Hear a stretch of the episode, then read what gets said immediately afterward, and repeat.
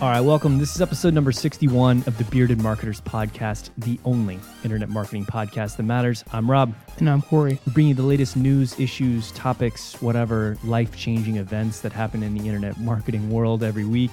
You can catch new episodes at thebeardedmarketers.com slash podcast. Of course, you can also find us on iTunes. We've got a great lineup of things to talk about today. You know it. Better than I think most weeks. Yeah. So- a wide range of topics, including Um, an interview. Yeah, What we have an interview. Yeah, that's true. With Santiago Jaramillo from Bluebridge Digital. We're going to be talking about mobile apps, mobile marketing, all sorts of mobile related things. Got some other stuff. We'll run down the topics in a minute here. But first, I'm drinking a Moscow Mule to bring everybody the latest in internet marketing. What are you doing? I'm actually just doing some Glenfiddich 15 double neat. That's boring. I feel like you've done that four episodes in a row. We need something I've been change. waiting, waiting for this new Scotch package, so hopefully it comes shortly. But let's go ahead and kick us off with our topics. First, as we already mentioned, we got an interview coming up, which we'll get to in a moment. We're also going to be talking about antiquated web design. Is your web design actually getting in the way of you converting your visitors? Next, we're going to roll into some benchmarks for the next 12 months. How are people spending their money? Where are marketing budgets going? So maybe you can change up your marketing strategy if you want to take advantage of that. Going into more of a theoretical discussion, uh, and this will take the place of our normal Google Corner, but the recent EU ruling on Google is quite interesting. I think we'll have some good discussions about that. And then lastly, customer experience. Where can you find the small and lasting wins in that area? But let's go ahead and kick it off with Santiago.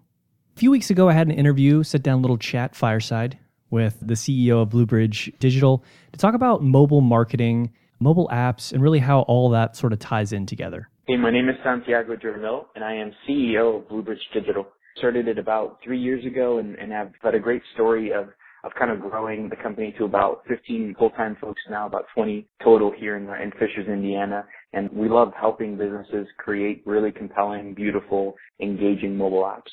And one of the first things we talked about was just sort of laying out what is the difference really between a mobile app and a mobile website. I think a lot of people sometimes even get these terms confused, but also when should I use one, when shouldn't I? So mobile sites and mobile apps. I think the first thing that's worth discussing is a little bit of the differences. So a mobile site is a website with a URL, www.something, that we access from a mo- our mobile browser. So whether it's Safari or Chrome on our smartphones, that's kind of the way we're accessing it. A mobile app is accessed through an app store, and so it's a piece of software that actually gets downloaded onto our phones and when we touch it and it opens it from there. We're not going to a browser, it's now installed in our device. And so when organizations want to think about, you know, should we have a mobile site and should we have a mobile app and what is the difference and how should we think about that decision? You know, we, we say that mobile sites are about getting to information and mobile apps are for engagement. And so what I mean by that is that someone is probably very unlikely to download an app for the purposes of getting a phone number or getting an address. But when they want to access content again and again and again, they prefer mobile apps for engagement. Another thing that we touched on, which I think is really important with mobile marketing and advertising in general, is simplification and how do you really distill down all of the things that you have on a complex website, like most people have these days, to make it easy enough to use for your mobile users without getting rid of features that people expect and want to use on your website. So mobile design and the strategy feeding mobile websites or responsive websites is interesting to think about because it's really an exercise in simplification and only using the essential things that you wanted to communicate. So what I mean by that is smartphones and tablets have such less real estate than uh, desktops and laptops do. And so as marketers designing mobile sites and mobile responsive sites, we're continually having to ask ourselves the question of what is truly essential and what do I need to include? Because I think we've lived in a world for the past 15 years where the web is about being comprehensive. We want to make a website that has every single piece of content that we could ever, that a prospect or, or someone coming to our site or an audience a member or fan wants to be able to know. In mobile, we have to make some tough decisions around what do we include and what do we leave out because if we try and include absolutely everything, you end up with a really diluted experience that doesn't really do anything for anyone. It tries to kind of hit on all levels and misses on all. And so I think one thing that, that's been interesting for us to force ourselves to think about is what is truly essential for the customer, for the user that's using this? What are the things that they most use? And a lot of times you can get that through analytics. What buttons are they clicking? Where are they going to on your site? And even looking at deeply at your mobile analytics. What are people doing when they're using your website now on mobile devices. And a lot of times that data can lead you in really good and insightful decisions on what to include in your mobile site and what to include in your responsive site. But I think one of the worst strategies that we see out there is companies and organizations trying to fit absolutely everything that's on their website on their mobile site and their mobile app. And then finally, we talked about push notifications and how they could potentially work as a channel for marketing for not necessarily just maybe even retail front stores who could obviously take advantage of that, but how could how could other types of businesses take advantage of push notifications and what are their benefits over say email marketing? Push notifications, in my opinion, are the single most underrated messaging communication channel out there. So I come from the world of ExactTarget of email marketing and interactive communications. And as part of ExactTarget, we got really good about helping organizations and businesses connect with their audiences through email. And then we added social, and then the ExactTarget added some other channels and services. Push notifications actually came about around the time when I left ExactTarget and started Bluebridge. And I was so excited because we finally had a communication channel that had several valuable factors that I think any type of messaging communication channel for it to be successful has to have. And so a couple of things that are very interesting about push notifications is that they're truly real time. So when we talk about real-time messaging, that's the ability for a business to send a message and for the user to see that message in real time. And so obviously email is that, but with email you have inbox saturation now. We get so many emails that we're not checking it all of the time. So with push notifications, you're actually able to have it real time. When you send a push notification out to an app user of your app, that push notification comes up to the top of their screen and they're forced to take some sort of action on it. They either say okay and it opens up the app and takes them to the content within or they say cancel and they choose to disengage from that from that message. And so I think that that push notifications being real time is a really valuable factor in marketers and organizations being able to communicate effectively. The second thing, it has a very good opt-in control. And so with any app that you download that wants to be able to send you a user or consumer push notifications, that user must expressly grant when you download an app for the first time, it usually asks you, hey, can we use your location in this app? And you say, okay, or not. And it typically also asks you, can we send you push notifications, yes or no? And then you have a, access through settings to say, you know, I want to receive or, or not receive push notifications. So push notifications have, are great. They have real-time messaging capabilities. They have a great opt-in process, which means that consumers will eventually trust it because they know that at any point they can turn it off and stop receiving messages. And the other exciting part is that they're also very personalized. So I think those are some really interesting takeaways for mobile marketing, mobile websites, and apps. Thanks again to Santiago Jaramillo of Bluebridge Digital for sitting down and talking with me about the latest trends in mobile apps. Yeah, exactly. Mm-hmm. Let's move right into it. What's next on the list? So the next topic I really wanted to cover, which is something that's pretty close to my heart, because I'm a lover of design, is really taking the time as a marketer to assess if your website design is actually getting in the way of your conversions. And I find that for a lot of marketers and people that work in this space, oftentimes the trend is to do really small changes. I mean, it's easier to do things that way. You know, let's make some small tweaks to our pages, let's test some things. Radically changing things up is a big deal. It has to go through how many committees, and you have to get so many people signed off on things, and it's a, a big undertaking for a company or even a department to go through radical redesigns. But feel that not a lot of companies think of their websites and designs as a fluid state, something that is always dynamic. And I think that we run into that with partners quite a bit, where we are always having to work within this very static framework and many times that hasn't really changed in a very long time. The issue that that presents is your competitive landscape is not static. There's always new entrances coming in, your old competitors are always shaking things up and things like that. And I think we as consumers online have come to expect a different and a higher level of design and visual appeal. Technology, number one, is getting better and better so we can do more trick things but also the way in which we render the web is getting better and better. The monitors that we use, the devices that we use, things like that.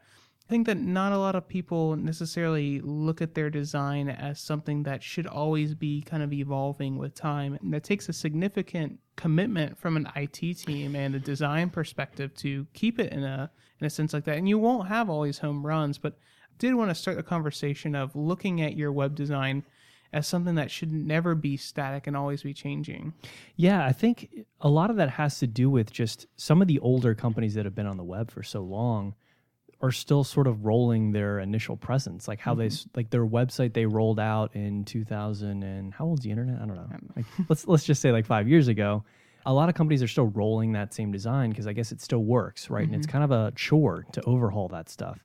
Everything else though has changed. Obviously, the marketing has had to change.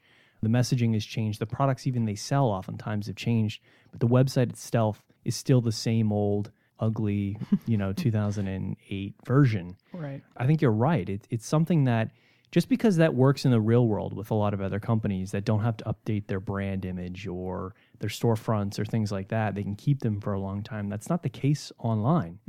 Uh, the agility you have to have online is just so much greater because you have new companies rolling out all the time. Yeah, the and, barriers to entry. And they start yeah. way, you know, light years ahead of you in terms of design and, and everything else. So you mm-hmm. have to constantly be changing your online image to keep up with what everyone else is doing. Yeah, yeah, absolutely. I think you made a good point too as well that a lot of these old companies that we might look to be pinnacles online, people like Amazon, if we were to look at that design trying to, from a non biased standpoint, yeah. think comparing this to other sites that might be in that space, it is a very old looking site. And I think that a lot of people use that as an excuse. Well, some of these very successful brands online have these really old designs, and that might work for them. But who's to say that one that they couldn't take it one step farther? And we shouldn't necessarily use that as a crutch. I think you made a good point there that sometimes there are some very successful poor examples of design out there, but that doesn't necessarily mean that we need to fall back on that. Or or that doesn't necessarily mean that they're not trying to move beyond that at the same time mm-hmm. too. Like so for example with Amazon, I mean I'm sure to overhaul their website's look, I mean that is a massive feat. Sure. We talked about them last week on the podcast how huge they are compared to everyone else. Mm-hmm. I'm sure it's a massive undertaking to overhaul everything and I'm sure that they've got higher ups in that company who have wanted to overhaul everything for a long time. Sure. It's just so expensive and time consuming to do so. Again, I would challenge marketers this week to really take a look at your web design, potentially do some user studies. I mean, there's some tools out there like usertesting.com or things like that where you can get user generated feedback and really be critical about your design and try to assess if that is actually getting in the way of us getting conversions. I think that this is very applicable too if you're selling a technology forward service or a product. It doesn't make sense that you would have a very antiquated design. Or again, if your space and your competitors have gone to a much more forward website, with how much people competitive shop these days, that might be artificially setting the expectation of your consumers higher than what you're able to deliver even before you start critically looking at your PPC ads or your marketing efforts. It might be just the entire experience that starts you out on a lower rung than your competitors. So, really be thinking about that this week. Again, like Rob was saying, it can be a massive undertaking, but if it is costing you conversions, that's also money in the bank somewhere else that you're losing out on. So, my main man with the benchmarks and the reports and studies and charts and, and numbers and I love me some numbers. Um, so what do we got this week? I don't particularly usually like to mention benchmarks in general because I think what most people are doing online is often not what I should be doing online. Crock of shit. But I think say? it's yeah, that's one way to put it. I think it's still important to sort of have a feel for what everyone else is doing. I just want to spend a few minutes and, and talk about some of the latest trends where people are spending their budgets online, how people are anticipating that those spends may change or refocus over the next 12 months. This is a report from eConsultancy, who throws out obviously tons of benchmarks all the time. The first one I wanted to talk about was surprisingly, they don't have stats on this prior to the next 12 months, but so they're looking at how agile, I guess, would you say your digital marketing budgets are? So, for example, 13% say their budgets are rigidly split by channel. So I have a paid search budget and that's it. And I have an SEO budget and I can't move those monies around. Mm. Uh, 43% say yes, they have some rigidity there, but they're flexible on certain outstanding positions. But 44% say they can spend their money however they see fit. It's not broken down by channels. I think the point that they're trying to get across here is that the move is towards that agility.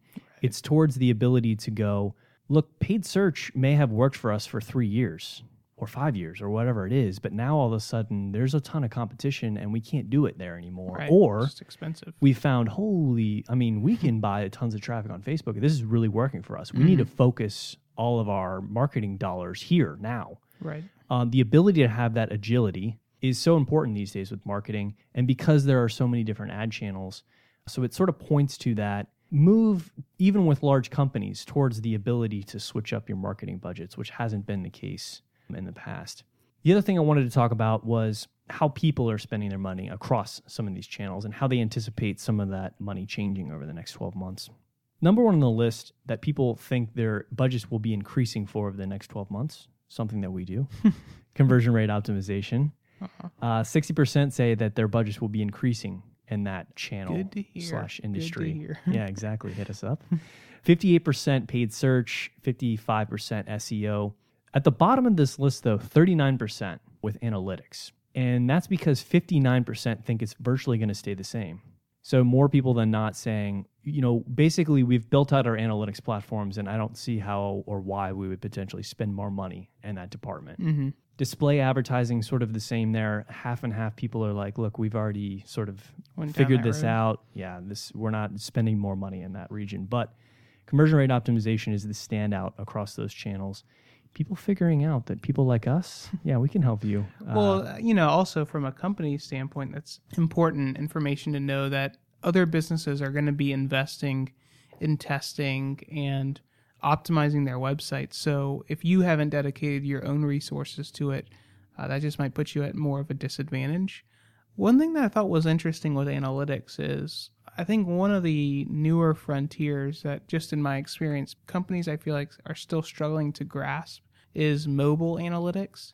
And how do companies look at cross device and platform usage, particularly with mobile apps, mobile sites, and desktop sites, and how to holistically treat all that? I would be interested to know if maybe they ask a more targeted question if that percentage might be a little bit different, or mm-hmm. maybe some companies accept that's something completely different. We don't really know how to tackle that, and that's okay. The you know those mobile app people, they're weirdos, and we don't know how to track them well, and that's okay. Well, sort of in that same vein, the last thing I wanted to touch on was the percentage of people who felt they had a good grasp of their ah. analytics. Mm-hmm. So that was just the budget, right? So people's budgets, uh, they don't think they'll be increasing their budgets for analytics. That doesn't necessarily mean that they're confident or mm-hmm. they feel great about the amount of analytics they're getting. It seems like for companies, we can talk about agencies later, but for companies, 64% are people uh, do not have what they are putting in quotes here as a definitive tracking solution to measure consistently across different digital channels.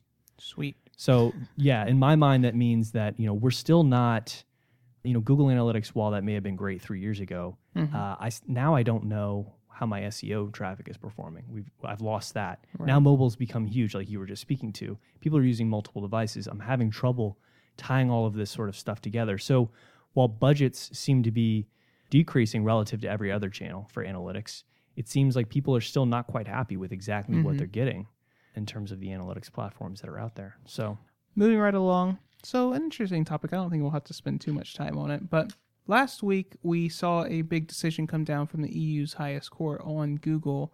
And basically, what it revolved around was this concept that they centered this judgment around, and that people have a right to be forgotten. That's in air quotes. No, they do not. Next question. Never forget.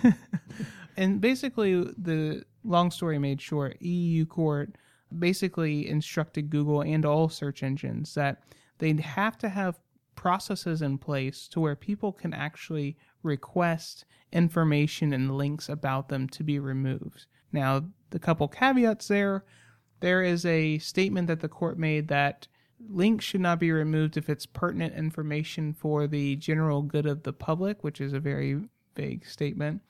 Just because you request to have links removed does not mean it will always be approved. So the search engines are not obligated to 100% always respect your removal requests.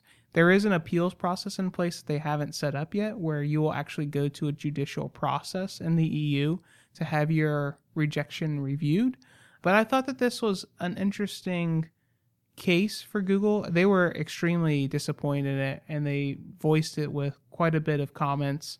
Taking a step back, I do have some mixed feelings about it. I mean, I think that as a society, I think that we have lost something in the fact that once something is online, it's always online. And even things like crime and punishment have now been changed. You know, you'll make a mistake in your life, and that's around forever. It's just Right. a one search away. At the same time, this case does set an interesting precedent in that if people start doing link removal requests, then what's kind of left of the internet or search engines? Right. I mean, I, I- hate to use the sort of the slippery slope, but where does it end in terms of okay, now me as a company, now can I Mm-hmm. start saying, well, you can't disparage my company online. I want those things removed. Right. You know, re- I want to remove negative reviews about me. Or how do you prove that I'm the Corey Trent or Rob Renard Mm-hmm. that I'm trying to get things removed from? Maybe I want when someone Googles my name, me to show up. So I'm going to remove all those other people's information. Right. How do you sort start to police some of this and really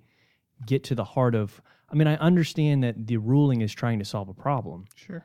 I understand that completely. I just don't know how. I don't know that how this is going to make it better or how on a large scale model that this actually works and, and accomplishes what it's set out to accomplish. Yeah, and even just the what is the capital investment that Google and search engines will have to make to even try to facilitate Right. this, just to deal with all those removal requests. Well, and one more thing before we move on. I mean, I you know we talked about this a little bit before the show. Is that in no other medium is this possible? No. Right. I mean, if if I'm written about in the newspaper, I can't go about around and say, okay, well, you have to remove all those newspapers from the archives. Or if I'm written about in a book, I can't tell every library you have to get rid of go to that book and rip that page out. I don't want right. that in there anymore. You know, you can't do that with any other medium. What makes Google special and different. I think part of it is just because it's such a new medium and there are some people who truly did get a bad rap. sure. There are some sites out there that do things I don't think agree with, you know, like sites that list people's criminal past and things like mm-hmm. that.